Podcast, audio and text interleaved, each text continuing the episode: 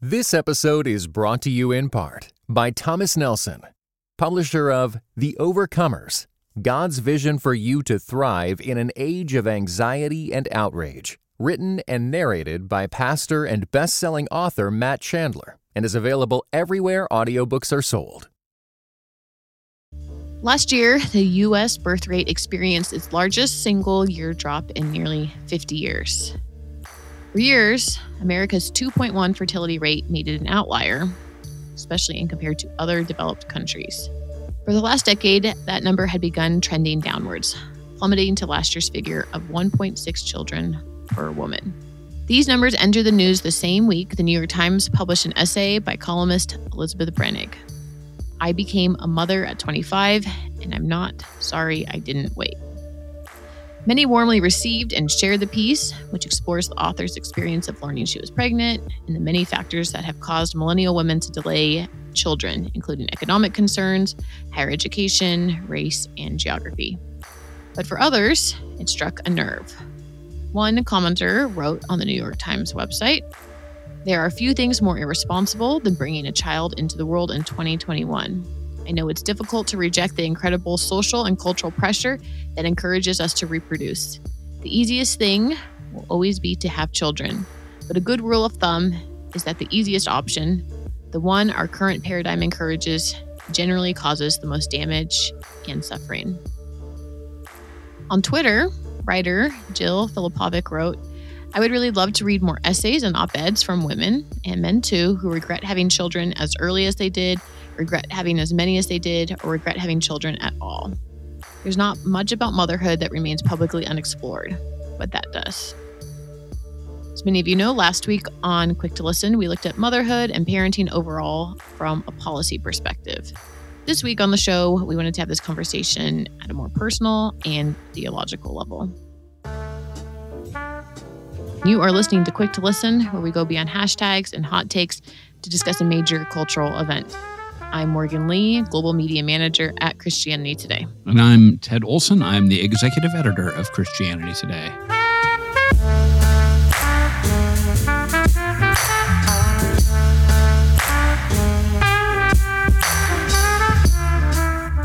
Hello, Morgan. Hey, Ted. How's it going? I'm I'm just going very, very well. So adjusting adjusting to my new role here at CT. I'm Ascension over here. Ted, I just wanted to make a note for our listeners that we have a new release day that we are coming out on. Yeah, we thought we'd experiment with this later in the week schedule. Give us a little bit more time to pull things together and have good guests and make sure we're hitting the most active topics. All right, Ted, this essay came out right around Mother's Day.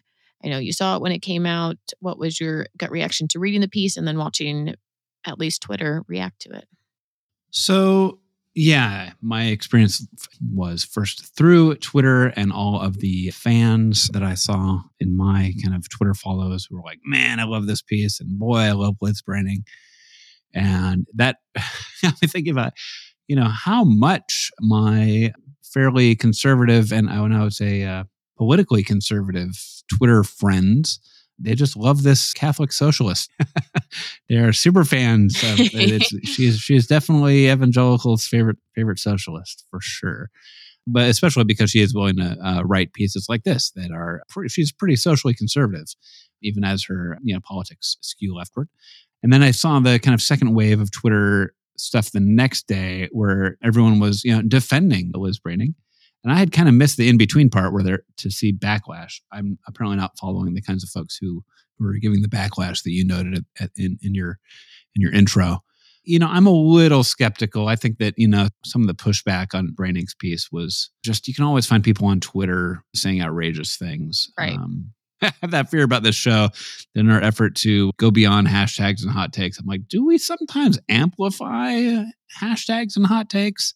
Beyond what actually normal people mm-hmm. are thinking about and talking about.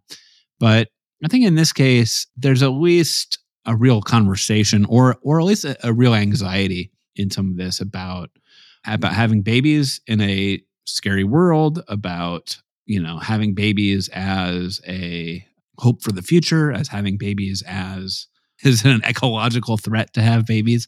That comes up every once in a while. And then also, I think there's, you know, a kind of a, a Christian way of, of thinking about babies. Well, I should, I should say kind of a culturally Christian way of talking about babies that emphasizes maybe the, you know, oh, yeah, it's, it's just something you do. And I'm like, yeah, that's, that's true too. But I do think that what I appreciate about the Twitter conversation is there is something cosmic and important and big about having children that I'm like, yeah, the heat around Bruenig's column, I want I want to easily dismiss, but I'm like, no, no, no. It also represents that having babies is a big deal, not just personally, but I think in some ways cosmically as well. I am, I should probably mention that I, I am a dad. I have two kids. So two is is below less the two point one. I know it's less than 2.1. I'm not, you know, there's that aspect where sometimes I'm, I'm like, am I letting the team down here by only having two children? We had some important personal reasons for having two children. Morgan, I'm eager to hear how you responded to all of this Mother's Day kerfuffle. I mentioned at the top of this that the fertility rate in the US is plummeting. And I have been someone who's kind of followed some of the folks who care a lot about these numbers for, I don't know, maybe since college. I actually used to like read different atlases and world books growing up. And I remember looking at these numbers when I was younger. I also remember reading articles that talked about how America was in much better shape because of our fertility rate, which I feel like as a kid at least was like even 2.3 or 2.4. And at least the part of me that loves and believes in American exceptionalism was like, yeah, go America. But I'm serious. Yeah. But at the same time, I've also just like felt this like huge disconnect for so long between how economists and sociologists talk about the fertility rate versus the actual reality of having children. Yes. And they will use this like language of economics to be like, this is what's going to happen. And then they'll start talking about workforce population and our grain population and things that I'm sure economists hold very dear to them and think about emotionally. But most of us don't use those terms to talk about children in the same way. And so the language has always felt very sterile, very cold to talk about something that's very visceral. I don't necessarily think that conversation is actually that helpful, especially since many of these people are doing a lot of hand wringing, but I don't think they're doing a great job trying to convince people about that, which is why Liz's piece was so interesting because in many ways it is far more humane, personal than a lot of these other things that may be trying to. I don't know if I honestly don't know who they're individually trying to convince. Maybe they're just trying to convince like public policy makers to do something, which sometimes even that conversation can feel a little bit stilted. Anyway, I appreciated reading Liz's piece. I was glad that it came out and I don't think that we hear a lot from people who are mothers in their tw- in their 20s for people who are specifically speaking about that experience if that will especially in a place like the times and i'm not necessarily surprised that it got the attention that it got because i do think that again this is not an identity that we're normally used to hearing someone name and talk about and discuss in real time. Because of that i think there's a lot that kind of like comes out especially our assumptions about cultural scripts to follow about what people might call the success sequence, which is this idea of finish school, then get married, then have children, and it will all work out for you, which is not necessarily how life actually goes, but how uh, definitely something that many of us have believed for a really long time. Also, the sense of which, if, if you read other comments, I know Ted, you made a great point about, you know, are we hunting for negative comments? There are actually a lot of very positive comments towards her piece on the actual site itself and many of them with people wrestling with the fact that they waited as long as they did to have children you know in very like vulnerable and confessional ways so i'm glad that we're going to have this conversation because clearly you and i can already talk about it. We could do a whole episode on our own gut checks to this but we're not going to do that because we have a guest. Ted who is our guest? Our guest has been on the podcast before. We're thrilled she's back. Rebecca mclaughlin she holds a phd in renaissance literature from cambridge university and a theology degree from Oak Hill College in London. She is the co founder of Vocable Communications and is the author of Confronting Christianity, named Christianity Today's 2020 Beautiful Orthodoxy Book of the Year. It also has a follow up edition for youth called 10 Questions Every Teen Should Ask and Answer About Christianity.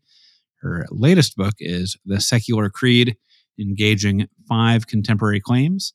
And she is very wise on a whole host of topics, including this one. So we are we are thrilled that she's back on Quick to Listen. Thanks, Rebecca, for coming back on. Great to be here. Thanks for inviting me. Well, let me start with this. I think part of the reason why Liz Bruenig's piece was a little bit had had a little bit of the tone that it did about like, man, I'm glad that I did this. Was you know she is being a, a, a socialist and being a, a, you know opinion writer for the New York Times. Like she is in a environment that that has a little bit of a reputation for being anti-natalist uh, or for at least delaying childbearing until later in life. But you know, also it's very easy to read it and be like, this is a pretty Catholic piece. Like her her, her Catholic side kind of kind of came out pretty strong in that. And it made me think about how being pro natalist has often been seen as kind of a Catholic thing, I guess, with a side of being a Mormon thing. Evangelical Protestants post pill, I would say, have, have not exactly been on the uh, have more babies and, and get started when you're young train, although we can we can all point to trends in churchgoers that tend to have more children, tend to do it more, tend to do it younger. But in terms of like the writing and thinking and promoting, you know, early childhood and, and lots of babies, that world's kind of a little bit ceded to the Catholics in some ways. Are you observing any change in that? Do you think that's still uh, somewhat the case? Uh, where, where, what do you think the state of uh, ecumenical pronatalism is? Gosh, that, that's a, a very big question. It's certainly the case, and, and I think this accounts for a lot of the American exceptionalism that, that, Morgan was mentioning earlier, that religious people tend to have more babies, whether we're talking about having more babies or not. we are in fact having more babies, and that's that's true in the US and it's true globally as well. One of the things that was really striking to me, just as we sort of even get into this conversation, as I read Liz's piece, I was first struck by just how well written it was. and I, I think there's a big myth that honestly haunts both our sort of secular liberal friends ecosystem and our own ecosystems often as, as Christians, which is that women sort of need to necessarily choose between having babies, especially having babies early, and uh, achieving excellence in in any other sort of sphere of their life.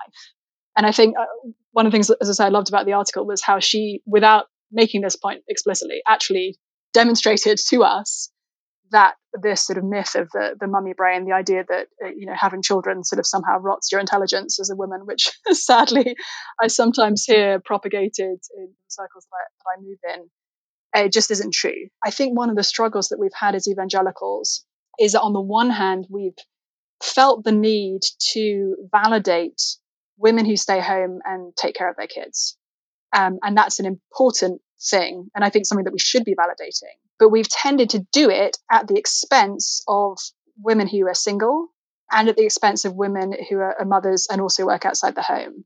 That's kind of where made some some quite unbiblical mistakes because as we look at the scriptures, I, I think that there's an awful lot that can inform how we think about parenting, um, how we think about having children, whether to have children, etc., and the goodness of having children.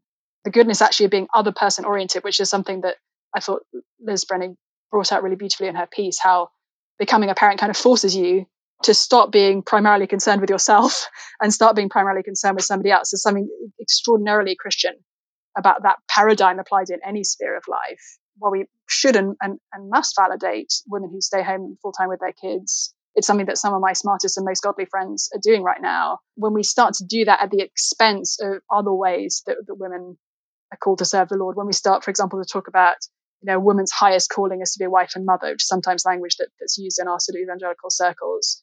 That I think becomes quite unbiblical and misleading because really a woman's highest calling is to follow Jesus, and, and you can do that as, as a woman who has children and as a single woman. I don't know if you can hear this, but there's irony in the fact my two year old is right now hammering on the door and trying to get into the, the room as I speak, just to, to illustrate the, the joy of being, That's wonderful. being a mother whilst also trying to do anything else. Rebecca, I want to give our listeners some historical context about some of the discussions that we're having today. Ted was talking about pro natalism. Before the advent of birth control, was it possible to be even pro natalist or anti natalist?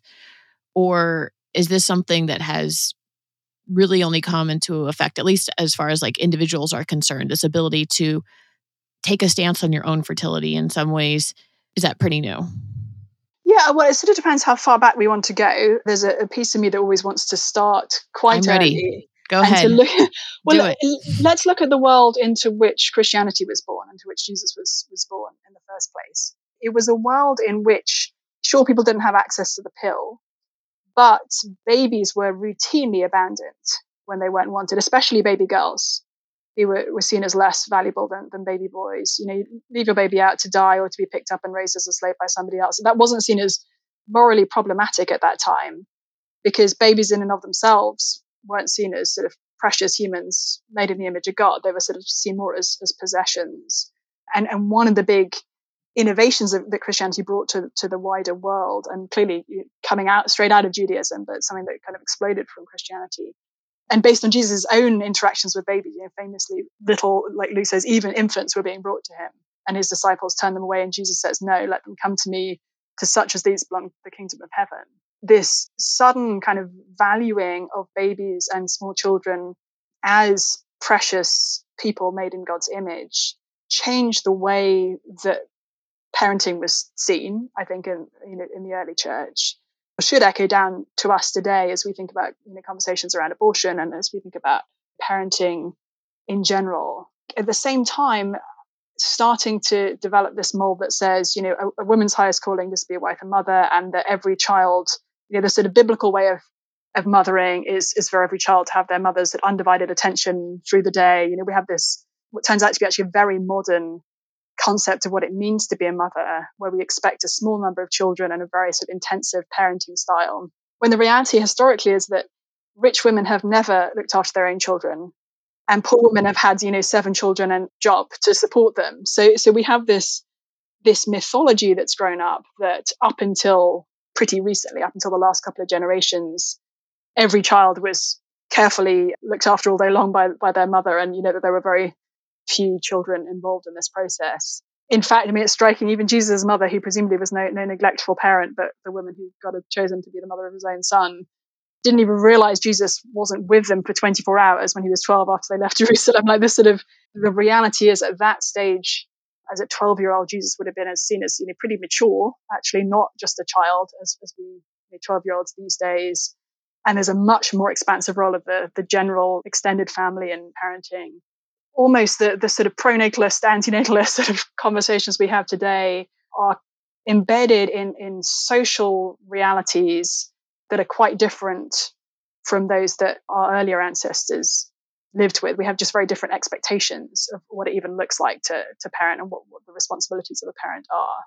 Well, what makes the kind of maybe apprehension or ambivalence about bringing children into the world in 2021? What makes that conversation unique today? I think there are, there are a range of factors. You know, one is the idea that sexual freedom is is more important than commitment in terms of our happiness, and especially for women. You know, the sexual revolution of the '60s bringing this this wonderful gift of, of commitment-free sex to women in, in ways that pre-pill you know, hadn't hadn't been possible. This being seen as a really good thing for women, and, and I know you know folks in my generation brought up, at least in, in sort of societal terms, to think that you know the great things that that women of my generation had were a the opportunity for commitment free sex and b the opportunity for a, a, career that would be uninhibited by parenting. Can i just so, pause to ask one question really quickly? Yeah. i've heard it also told or explained as well that you know women weren't able to always not get pregnant if they you know they they were put into situations where they might not actually want to have children or it might not actually be good for their bodies to have children or so forth. And it also gave them more freedom in being able to space out their children and raise their families and pursue their stuff. So on the one hand, yes, the sexual freedom part, but two, even for women who were in marriages as well, mm-hmm. it gave them mm-hmm. a little bit more agency in how that looked like. Sure, yeah, and so there's you know a lot of important conversations to be had around contraception of, of various kinds. I think you know within marriage, but I think even before we've got into that space, at least and I'm you know speaking only for myself as someone who was raised in in the UK and went going to very sort of secular academic schools where we were constantly being told you know you have opportunities that your parents or grandparents uh, as women didn't have there was this this paradigm that valued uh, sexual freedom on the one hand and pursuit of career on the other. The possibility of having children was a very kind of conflicted idea. That on the one hand, it was something that probably we recognized that people wanted, but it was seen as very much a, a detrimental thing to the the pursuit of, of a career. And so I think you know part of the reason we've got into the situation we've got in today, where a lot of women are actually wanting more children than they have. And this is one of the ironies about our current birth rate. You know, in, in, in the US, as you mentioned earlier, it's 1.6, 1.7 per woman. But actually, a number of studies have shown that most women say they would like more like 2.7 children. I mean, obviously, nobody wants 0.7 of a child, but like on, on average, actually, women today are having fewer children than they, they want. It's not just that their desire for ch- children has been diminished.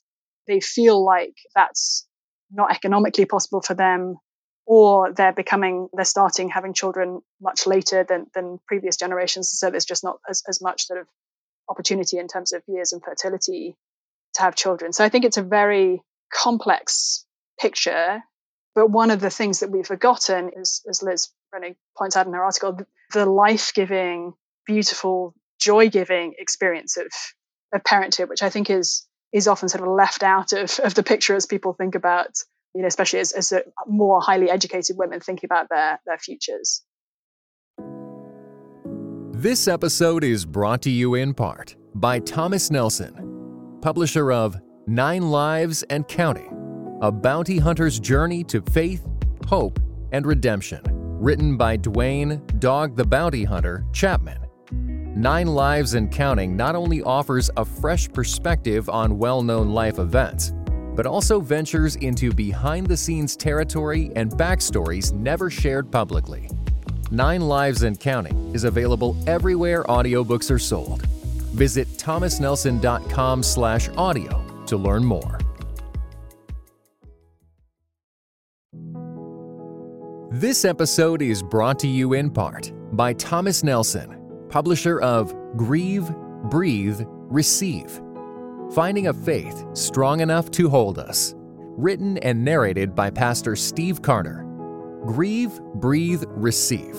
Those three words became a profound mantra for Steve Carter during a season of deep healing, the kind that comes after painful trauma.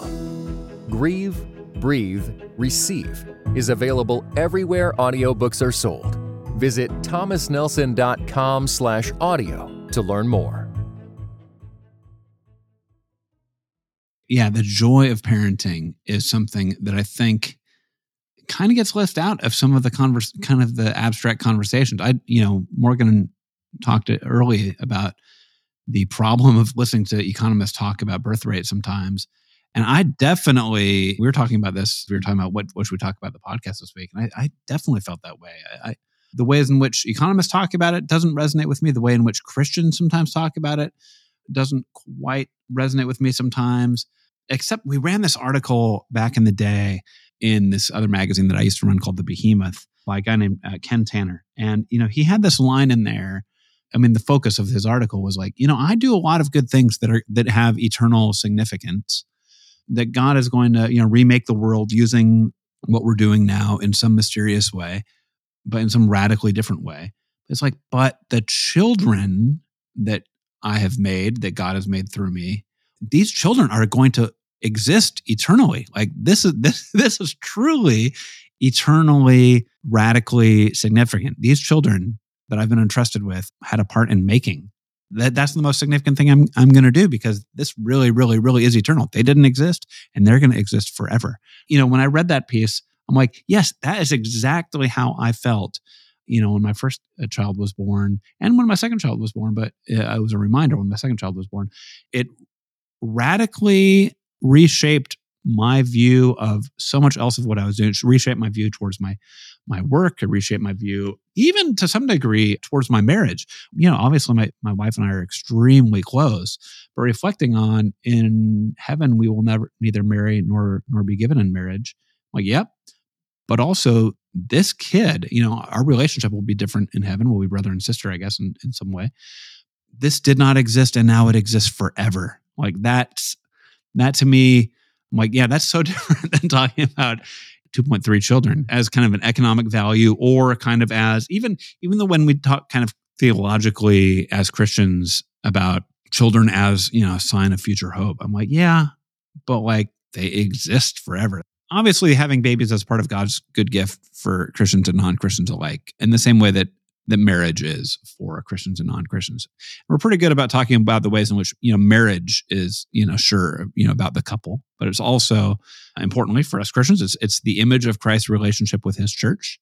And there's a lot of Christian talk about what the Bible says about how to parent. Hear less in, in my kind of uh, Christian circles about a uniquely view of, of what Christian parenting is or how it models kind of a special understanding of who God is and our relationship there. I mean, we talk about the fatherhood of God, I guess. But what should we be thinking about in terms of what is there a way in which we can think about how babies tell us something about God, how babies tell us something about us, how having babies is a yes, a general revelation, but understanding the specific special revelation that God has given us really reshapes a special way of how we view baby making. Marriage, as you mentioned, is fundamentally for Christians about the expression of Jesus' love for his church. Like this, this huge biblical mat- metaphor that comes to us. It starts in the Old Testament with prophets comparing God to a faithful husband, Israel to an often unfaithful wife. It jumps into a new space when Jesus says that he's the bridegroom, uh, when Paul says that Christian marriage is like a little scale model of Jesus' love for the church, and then reaches a full blown sort of crescendo in the book of Revelation when a great voice shouts, The wedding of the Lamb has come, and Jesus' marriage to his church brings heaven and earth back together. Like we're, we're at least starting, I think, to get a handle on how that actually should inform what our marriages look like. But what's fascinating to me is that whereas in the Bible, God is always pictured as the husband and not as the wife, or Jesus always the husband and, and not as the wife, there's something kind of important there the Bible does actually give us maternal metaphors for God. So clearly, we ha- we, we receive God as our Father, and that's a very you know, very strong metaphor, especially something that, that Jesus gives to us as He gives us the Lord's Prayer. But one of my favorite verses in the Old Testament is, is Isaiah 49 15, when the Lord says, Can a mother forget the baby at her breast and have no compassion on the child she has born? Though she may forget, I will not forget you. And it, it, it was interesting to me because I, I loved that verse before I ever became a mother and in my mind, that verse was saying, you know, God looks at us like we are the cutest little baby. You know, how can a mother possibly forget the baby that she's she's nursing? That this is we're we're so cute in God's eyes. I had my first baby and I started breastfeeding, and I'm here to tell you, breastfeeding is hard. It is a sacrificial, painful, like physically painful, at least in the early stages thing. It's, it's something that drags you out of bed in the night. It is an extremely self sacrificial experience. It is also the other physical human experience. There are two physical human experiences that deeply connect us to somebody else and involve a sort of exchange of bodily fluids, and it's sex and breastfeeding. They're very different things. There's a kind of connectivity that arises and that is required by both that is visceral and intense and emotional. The experience of breastfeeding helped me to understand that verse in, in, in, a new way because it's not just that God looks at us like, you know, aren't we these cute little babies? It's also an expression of his self sacrifice for us. And those two go hand in hand as we understand more of God and of how he has loved us to the extent of giving up his own son for us. And I think they also help us sort of understand what it means to parent which is to become sort of fundamentally other person oriented, to be willing to enter into a love relationship with someone who, from the very first, you will be the one who loves more, actually. Not that that dynamic can't change over time, but that there is a very one directional kind of love that a parent bestows upon their infant in the first place and a very sort of symbiotic relationship. So I think in becoming a parent, I, I do grasp and glimpse more of how God loves us. It's one of the ways in which God sort of embedded a metaphor in our in our lived experience to, to help us to see something of how he loves us there.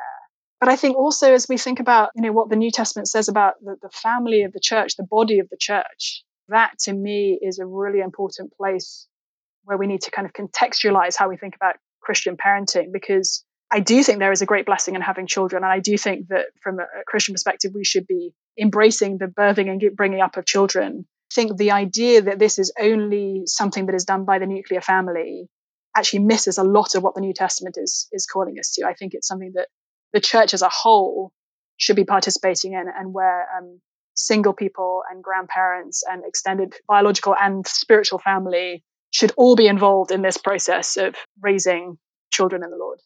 We talk about that in terms of child raising, but I am wondering if we can, if you see that specifically in mothering. I, you know, the, the I was thinking about Jesus' words on the cross about be, you know, behold your your mother which I can interpret in all sorts of ways, just about you know Jesus' care for his mother in that moment. I can think about it in terms of you know, I mean, there's you know Catholic echoes that I know, uh, and just in terms of like the role Mary has played and some of that spirituality. I know that there's all sorts of ways in which I have heard "Behold your mother" to John. I am wondering, is Jesus saying so, something significant there about what mothering looks like? I don't know. That's just a that just occurred to me as you were saying that the New Testament view is about a broader than a nuclear family. I'm like, yep, I, have heard that about kind of the, it takes a village to, to raise a child. There's a community aspect to child raising. But I am wondering, I haven't heard it too much about specifically about mothering. Yeah, I mean, interestingly, I think what comes to mind more for me from what Jesus says is when his mother and his brothers come to him and he gets the message saying, you know, your mother and your brothers are here. And he says, Who are my mother and my brothers? Looking around at his disciples, those listening to him, you know, whoever listens to my word is my, my mother and sister and brother if you listen to what Jesus actually says in the Gospels, it's hard to land at the kind of prioritization of the nuclear family that we sometimes see as the, the Christian norm. I think it's he's quite disruptive of that in some ways because he is continually expanding what family means. Sure, his his his words to his mother from the cross, you know, connect connect up with that of having a, a non biological son being connected to his biological mother in that way but yeah, I think he's calling us to something that is expansive and that is both the sort of takes a village to raise a child, but also takes children to bring the village into itself really. Like i think it's it's not just for the benefit of the children but also for the benefit of those of us who are as adults investing in the children of, of the church as a whole. Rebecca i'm going to make a plug for the other episode of quick to listen that you were on where i know we got into some of this. It was episode 106 if people want to listen to that. More stuff, really good stuff about church being family, which I know you've done a lot of thinking around and what that will look like in practical ways for people. So if people listen to that, go back to listen to this one was called Sit with Your Family at Church, but maybe not your spouse. And it's from uh, 2018. Yes. I'm laughing because I write on a lot of controversial issues. And I thought that the piece I'd written for CT on why I don't always sit with my husband in church, I thought it was the least controversial thing I've ever said. and it turned out to be so controversial. I remember you emailing me and saying, you know, we need to have a podcast episode because people are pretty upset. Strong feelings. Who knew? Exactly like this, what happened with this particular piece that we're talking about in the Times, I think. You think you're saying something very just like affirming and inviting towards other people, and you stepped on a grenade. Who knew? All right. So before we started recording, we had had a short conversation that I cut off so that we could have it here about biblical motherhood and what the Bible actually says about how women should mother. And is that something that is actually out there and that the Bible does really speak to? A yes and no. if you're mining the New Testament for specific verses for mothers raising children. There's Titus 2 4, where older women are told to train younger women to love their husbands and children. And that's pretty much it. I, am not making that point to say, therefore, the Bible doesn't value mothering, or therefore, the Bible has nothing to say about mothering. I think it's an awful lot to say. But I think sometimes we speak as if there is a very prescribed way and, and pattern for great sort of biblical motherhood that the Bible gives us, and that anyone who's doing anything different is, you know, clearly against the the word of the Lord.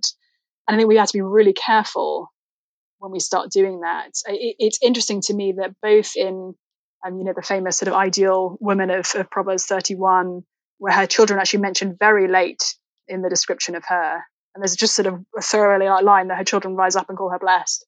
And then in what Paul says about marriage in, in Ephesians 5, there's actually the idea that, that women in, in the Bible are sort of primarily focused on their children, like that that's most of what the Bible says about women, I think is actually quite unbiblical. Often in the Bible, women as individuals, for example, in the Gospels, are being engaged with and addressed sort of as individuals really and sometimes we don't we don't know whether they're married or not. We don't know whether they have children or not. We don't know for example in the book of acts whether lydia we don't know what her sort of family situation is. We know she has a household but what does that mean? So i think we need to be careful when we start to be very prescriptive about what we think the bible says about what it means to be a, a christian mother. But at the same time i think the bible gives us all sorts of relevant commands ranging from the, the clear picture throughout the you know the old testament and, and flowing into the new of raising your children in the Lord, which is something that both fathers and mothers need to be involved in. And then in all the commands we have about how we how we love others. So that the other person orientedness of Christianity, you know, Jesus' strong language about how anyone who wants to come after him must deny themselves and take up their cross and follow him. The, the fact that the, the word denial is typically what comes with the word self in the New Testament, I think is, is a strong challenge to any sort of modern assumption that the main point of my life is my own fulfillment or my own career or my own growth in fame or whatever it is, the strongly sacrificial call on parents in general, and, and I think you know often on, on mothers in particular, as people who have to physically give birth, which let me tell you is a painful and unglamorous thing. Um, physically breastfeed, which once more is, is can be a painful and unglamorous thing. Can I just say it's interesting that you did bring up that particular passage about taking your cross, right? Because the beginning of it starts with, right?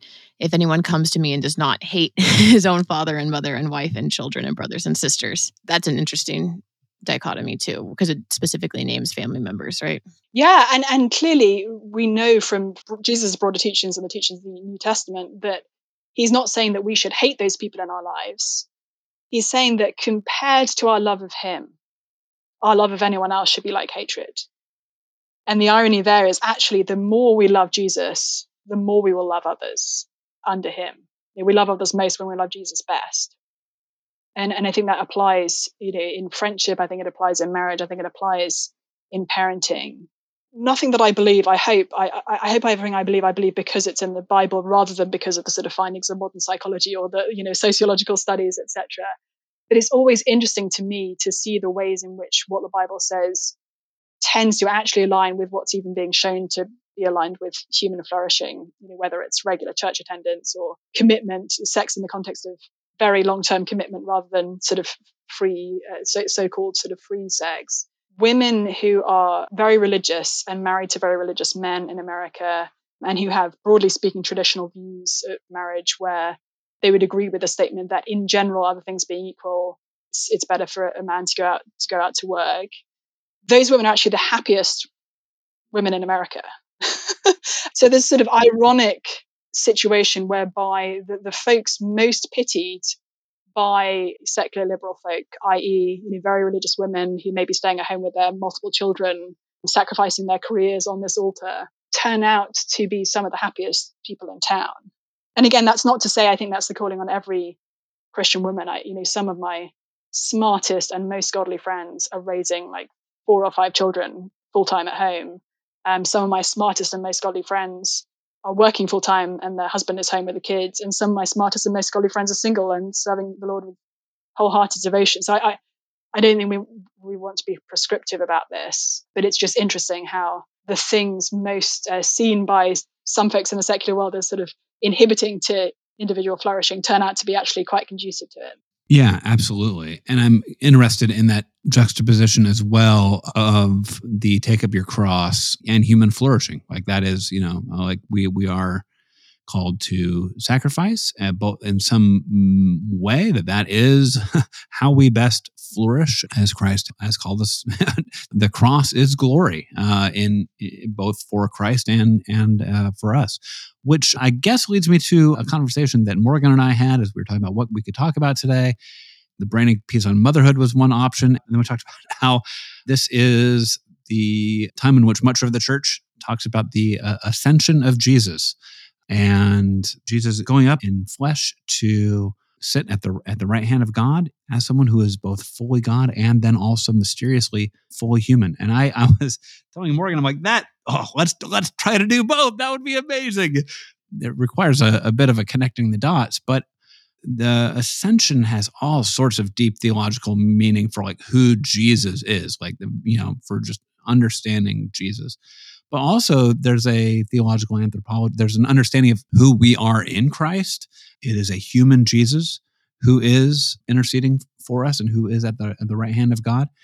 And i thought you know like yeah that there's a reality there of how amazing it was when i was first holding my children.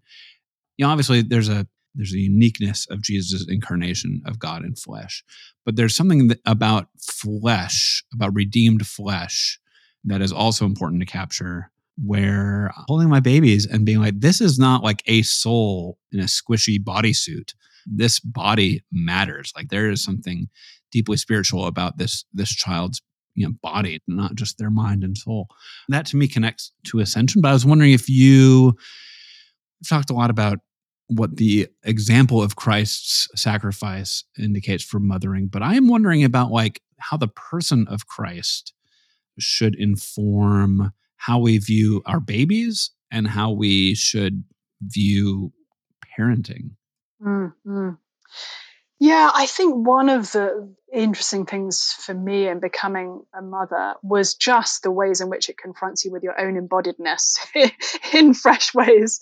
Uh, and the, the reality that your body can do things over which you have no real control whatever. I mean, the fact that three entire humans have been formed in my body without my kind of mental like direction of this. The, the, process of birthing and, and, breastfeeding and all, all that goes in to the just a visceral experience of mothering it, it's striking to me that jesus tells nicodemus that in, he, he must be born again. He, he kind of quite specifically claims this this language at, at birthing and we have you know, Jesus' embodied self ascending into heaven with the scars still on his hand. It's not even just that Jesus sort of didn't become disembodied when he ascended, but that he actually carried with him the wounds that enabled us to be born again. I think it's you know, a metaphor we see again in other parts of the New Testament, this idea of the creation groaning like a, a laboring mother, and this idea that the new creation will be in, in many ways a sort of process of, de- of delivery, of giving birth. I, I do think it's all, co- all connected up. One of the shocking things about Christianity from the first was this claim that actually we, we're looking forward to the resurrection of the body, not the immortality of the soul. And I think Jesus' ascension is a, is a powerful reminder to us of that, that the one we worship is an enfleshed human, not a disembodied Lord. I do think that we encounter that in parenting in, in quite unique and sort of disruptive ways. Actually, especially I think for those of us who are living in sort of privileged 21st century Western context where we're, we're less used to being confronted with the realities of our bodies, at least until we grow old. But I think especially you know, for those of us in the first phases of our life, it's place where we are most confronted with our physical humanness. I want to talk, Rebecca, again about some of the secular, for lack of a better word, reaction to Liz's essay and the ways in which the church may be able to specifically tailor its message of affirming children and babies to a culture that's very skeptical, or at least parts of culture remain pretty skeptical of it. Now, we know that not all this birth rate situation, which Ted talked about earlier, is just because people don't want to have children, right? We know that at least here in the States, there's a lot of women who want to have larger families than what they currently have right now, or want to have children, period, and don't have children right now. There's other parts of our culture too that do feel similar to the comment that I read at the top about, you know, some of the unethical nature, potentially, or irresponsible nature of having children. And how can we engage folks in that situation who may believe that they're doing right by some of the other larger things that are happening? Climate change is often listed as one, but there's other, you know, disasters and crises that our world has been facing. How do we how do we talk to those people in ways that, you know, honor those their convictions but also kind of meet them where they are? I think the, the climate change stuff honestly is less about the, the number of people and, and more about how people consume environmental things. So I think it's it's it's fairly uneducated as a harsh term, but I think it's it's a very uh, oversimplified and, and rather misleading claim to make that simply having more humans in the world, you know, giving birth to more humans is is detrimental to to our environment. I think there is a, a, reality to be woken up to, and, and I know you guys have have spoken without much love about the the Economist and the the demographic. Um, Just how they present. yeah, well, but the, the reality is, I mean, we we sort of, I think, still have this idea that there are probably too many people around, and so having fewer babies would be better. In fact, that's really not the case. If you look, you know, let's let's talk about America for a minute. We have an, an aging society where the if current trends persist, we're not going to have the, the young workforce required to care for all the retired and elderly people. It's just it's sort of like a demographic time bomb that we're we're setting off here to cross the line into you know quite political territory that will offend people both on the right and on the left. Um, the two, two big problems here, or two sort of uh, strange conundrums, are one you know, folks, uh, secular folks who who believe strongly in abortion and how this is somehow the central plank of of women's rights is um, the ability to choose to abort their child, not recognizing that the large majority of women who have abortions are, you say, because they are poor and abandoned, not because they're living their, you know, emancipated, feminist, free, best life. We're losing a lot of babies that way. And to offend the folks on the right, immigration has been what's sort of been propping us up for a while, both with younger folks moving to America, but especially younger folks from from cultures where women tend to have more children moving to America. you know, policies on policies that have come to us from both sides have actually contributed to this this aging society phenomenon that we have. And there's so much I think that I'm curious how this is going to play out in the next decade. There's, there's so much that's been sold to us and sold to you know to my generation growing up in terms of sexual liberty being the thing that's going to promote our flourishing and happiness and and you know getting married and having children not so much the more studies that come out of places like the Harvard School of Public Health to show that this just isn't the case, the more I think we're going to have to start reckoning with those realities. And so there's there's an extent to which with you know, some of our secular friends, like starting conversations by pointing them to some studies could just you know change the, the frameworks somewhat. But I think ultimately to say the most beautiful thing that, that Christians can model to the world, uh, and this comes straight out of Jesus' own mouth, is the way that we love each other. You know, we, we should be known as his disciples because of how we love each other. And that will be remarkable to folks outside the church if it's love that isn't just, you know, how we love our, our immediate family and isn't just how we love our people like us in our communities, people of the same sort of demographics as we are, but it'll be how we include and care for single mothers from underprivileged backgrounds who show up at our, our churches, or how we care for children in the foster system um, by bringing them into our communities, or how we care for the elderly among us who are so often neglected and, and abandoned in our societies. It'll actually be the ways that we show love to those who are often marginalized that would be the, the most beautiful and powerful apologetic for, for Christ in this culture, I think. I wanted to add one apologetic of my own, which is that I think I've mentioned on the show before that I have a good friend who I've gotten to know since moving to Hawaii, and she had a baby last year. So I've known the entire time of our friendship. I have known her with her baby, and she brings her baby everywhere with her. She goes a lot of places, which is not going to be possible for everyone. You know, she's a stay at home mom, and so she's able to get out of the house and be with her but she is constantly letting other people hold her baby, take care of her baby, look after her baby. Her baby's also extremely adorable.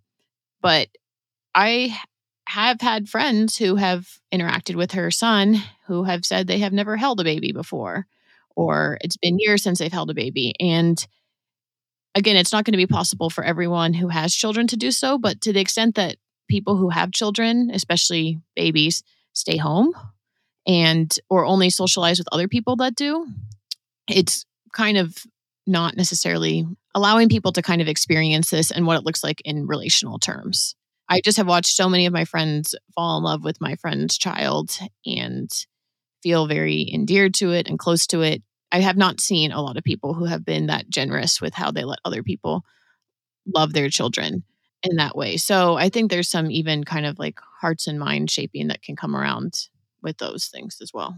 I would think I'd be remiss, Rebecca, if I did not ask a question on behalf of the many Christian women out there who I know have grown up wanting to get married and have children and have not found a spouse in the church. And we know that from a demographics perspective, which, yes, we've been talking numbers this entire show, that is going to be the reality for a lot of women out there. There are far more Christian women than there are Christian men. And for Christian women who want to marry Christian men and feel like that is part of their convictions, that's not going to be something that feels feasible for them. And obviously, there are ways to bring children in your life. IVF is one way, adoption is another way. What would it look like for the church to support these women, especially in their desires to have children? Mm-hmm. Honestly, the first thing, and, and I've already mentioned this, but it's worth repeating, is to move away from this lie which says that a woman's highest calling is to be a wife and a mother, and to remember that for all of us, married or single, parents or otherwise, our highest calling is to follow Jesus. I think so often, even by very well meaning parents, um, I, am trying to be very conscious not to do this with my children. We, we can bring up our, our children to think that what we expect of them as the norm is that they will get married and have children. And so that if they grow up and um, live their lives as a single person, they'll always sense that we are somehow dissatisfied or that this is, you know, not not the best. Um, I have our community group is predominantly single people and, and, many of them single women. And even in the last few weeks, three of, of my friends in the group have shared how their, their mothers have kind of put pressure on them to get married and have children and they're thinking, well, a, I have no, you know, it's not like this is just something I can kind of wave a magic wand, even if this is this is what I I, I, want. Right. They certainly are wanting to to marry Christian men, as you point out. It's actually always been the case that there have been more Christian women than men from from as far as we can tell from the very early church, um, and it's the, the, the, case sort of globally as well. So it's not just a, a local phenomenon. That I think it's, it's profoundly damaging if we bring people up with the idea that actually getting married, especially for women, is the sort of Christian norm, and anything like remaining single is is somehow second best. So I think we need to start that work early on. We then need to to live in ways in the church that include people who aren't married and have children, so that, that we actually living into biblical community ethics rather than just into the the sort of nuclear family idea, so that folks who do live their life as singles aren't excluded. And that's true actually whether they're they're single never married whether they're single mothers raising children whether they're widowed whether they're divorced or been abandoned by their their husbands. It's there's multiple different forms in which someone can can live as a single person and often can feel on the fringes in certain church contexts that we need to to work against. And i think ultimately for all of us actually whether we're married or not whether we have children or not we need to remember that jesus is, is our life I, I love and, and so frequently come back myself to Jesus' conversation with Martha after Lazarus' death and before he raises Lazarus. And we don't know whether Martha was married or not. I mean, the sort of whether Mary and Martha are married is, is just not commented on. I mean, we can maybe assume that they're not, but it's just not, it's not something that the text tells us. And Jesus looks into Martha's eyes and says, I am the resurrection and the life.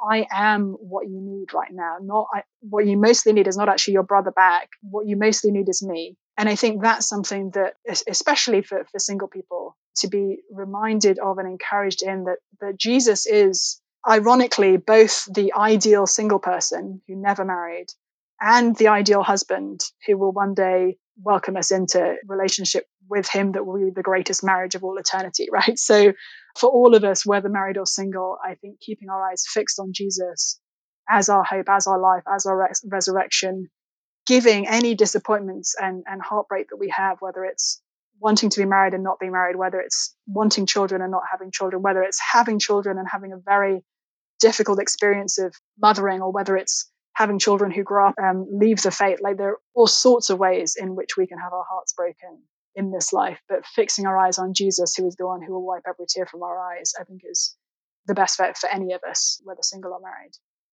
Well, thank you very much, Rebecca, for this conversation. I'm glad we were able to talk about culture and theology. And I hope that our listeners have some responses that they want to send us. We would love to hear from all of you guys.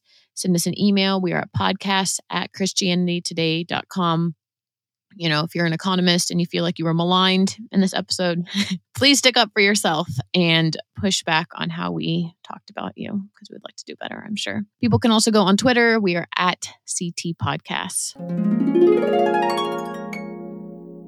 All right, now is the time of the show we call Precious Moments. and it is when we get a chance to hear what has brought everyone joy in the past week. Ted, do you want to go? I'm going to bring an album this week, and it is called I Am For You Songs of Prayer and Praise from a group called Meek Squad. This is a group that's out of Durham, North Carolina. Meek has a double meaning here, both in kind of the meek shall inherit the earth style of meek, but also one of the artists on this is a guy named Sloan Meek, who has uh, cerebral palsy, spastic quadriplegia, cortical blindness. And actually, what this album it really comes out of is this community in North Carolina. It's uh, Reality Ministries, which is a ministry that has a, a number of folks with different disabilities. And so one of the other artists in this is, is a woman, Suvia Carroll, who also has a cerebral palsy. And then um, kind of the third part of the kind of core group here is Lee Anderson, who's from the band Look Homeward from the Gathering Church out there in the North Carolina area. I will say there's so many ways this album could have gone wrong.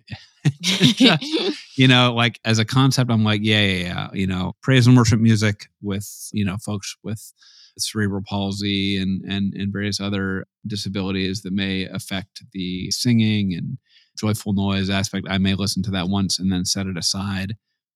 Nope. They like Lee Anderson knew what he was doing putting this together. It is truly something that I have listened to repeatedly, and it's beautiful. They the music is just really stripped down, simple. The ways in which kind of the singing, kind of moan style singing that some of the members contribute, like it's just beautifully integrated. It just really, really works. And the lyrics, I think, pull out that kind of the way to rejoice in our limitations especially when our, our, our limitations do not block us from declaring the praises. I yes, uh, please let me in. And that we're hearing in the background there is in fact some of the echoes uh, that I hear in this album as well. yeah, right on. Like, uh, hi. This is my um, joyful moment. yes, that is a joyful moment. I love that. That is a that is a precious moment right here in the middle of precious moments. I love it yeah, so there, yeah, I mean, that reminds me of one of the songs on this track, Abba, I belong to you. It's just the, the lyrics are that simple. Abba, I belong to you, belong, belong, and the very things that I think drive you away draw you Mom, in. Can you take me swimming? I mean, when we're swimming. And that's that. That is what that's what bringing me joy. Rebecca, I am. I this may be a new precious moment for me for this week. This is. I'm a, just. I, am just letting this bit. happen because it's what we've just been talking about. My my two year. Old so I now have all my kids who are 10, 8, and two. They're in the room demanding that I take them swimming. Yes. Um, and my my two year old. This will be my last comment on this podcast. Uh, Brian and I um, had two delightful daughters, Miranda and Eliza. Um, and then we thought long and hard about whether to have a third child because you know we were both working and family were far away, etc., etc. And then we thought, you know what, we're going to have a third child. And I got pregnant with Luke in November, and then I got book contract for my first book in February. I ended up submitting the manuscript the day before I delivered. Oh my gosh. And then editing it while he was like a one month old and I was breastfeeding him. And it was total, a total nightmare. Not, not the, the pregnancy was fine, the birth was fine, the writing was fine, the editing with the newborn I was breastfeeding was a nightmare and he continues to be just a lot of hard work and utterly delightful. So, yeah, that is a very accurate description. Oh, my my ten year old affirms that this is true. Um, those those are my last thoughts on on parenting and having more than two point four children. and also your precious moment, I'm assuming as well. And indeed, here it is. yeah. There you go. And where can people find you? Remind us the name of your books. Tell us your website, all that stuff. Yeah, well, so my latest book, The Secular Creed, is everywhere that you buy books, I think, hopefully. You can follow me on Twitter at Rebecca McLaugh and in Instagram, I think it's Rebecca underscore McLaugh, and I never really understand Instagram, but those are those are the two places. And I have a website, RebeccaMcLaughlin.org, um, where I, I sometimes post subscriber things. So yeah, all sorts of fun. awesome. Thank you. All right, my precious moment, I think, was going camping last week and it was phenomenal. I have realized that I like make, have mixed feelings about camping in many ways because of all the work that it takes to go camping and all the grocery shopping and packing. But what you lose in all the time preparing, you gain from all the just different interactions that you can have with people and ways that you interact with them over 36 hours, 24 hours, however long we were doing it. We did this for a night and then we ended up going on a hike afterwards. And I think it was just really lovely to not only spend so much time outside, which we really loved, but also to be able to spend so much time seeing people enjoy each other and enjoy the outdoors. There was also one session of crab hunting. Ted, have you done crab hunting before when you lived out here? I, I never have. No. They all come out at night and then essentially you just chase them down and try to capture them and put them in your cup, which is essentially literally what it is chasing crabs on the beach. And I have chased crabs, but I have never, never actually. I don't think I, you know, I was there when I was a kid, so I don't know that I ever caught one Okay. It Well, really helps if you one. come out at night because that's at night with there. with cups. I th- that, that that's what I was doing wrong. I highly recommend that if you want to hold them on there. All right, that is it for us this week. Thank you everyone for listening to this episode of Quick to Listen. It's produced by myself and Matt Linder. The music is by Sweeps, and transcription is done by Bunmi Ishola and Yvonne Su. If people have comments, questions, feedback, pushback, send us an email. We are at podcast at christianitytoday.com. We're on Twitter at CT Podcast. And you can get a free mug, a free quick to listen mug.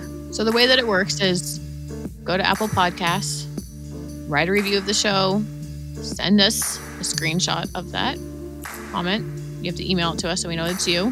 We will enter you in a drawing to give away at least, I think we're going to give at least away 25 different quick to listen mugs. That is how that will happen. We will also coordinate with you, obviously, about how to send it to you. But we would love to hear more of you guys specifically through Apple Podcasts. So that would be a great way to support the show and also get merch. All right. Thank you, everyone. We'll see you all next week.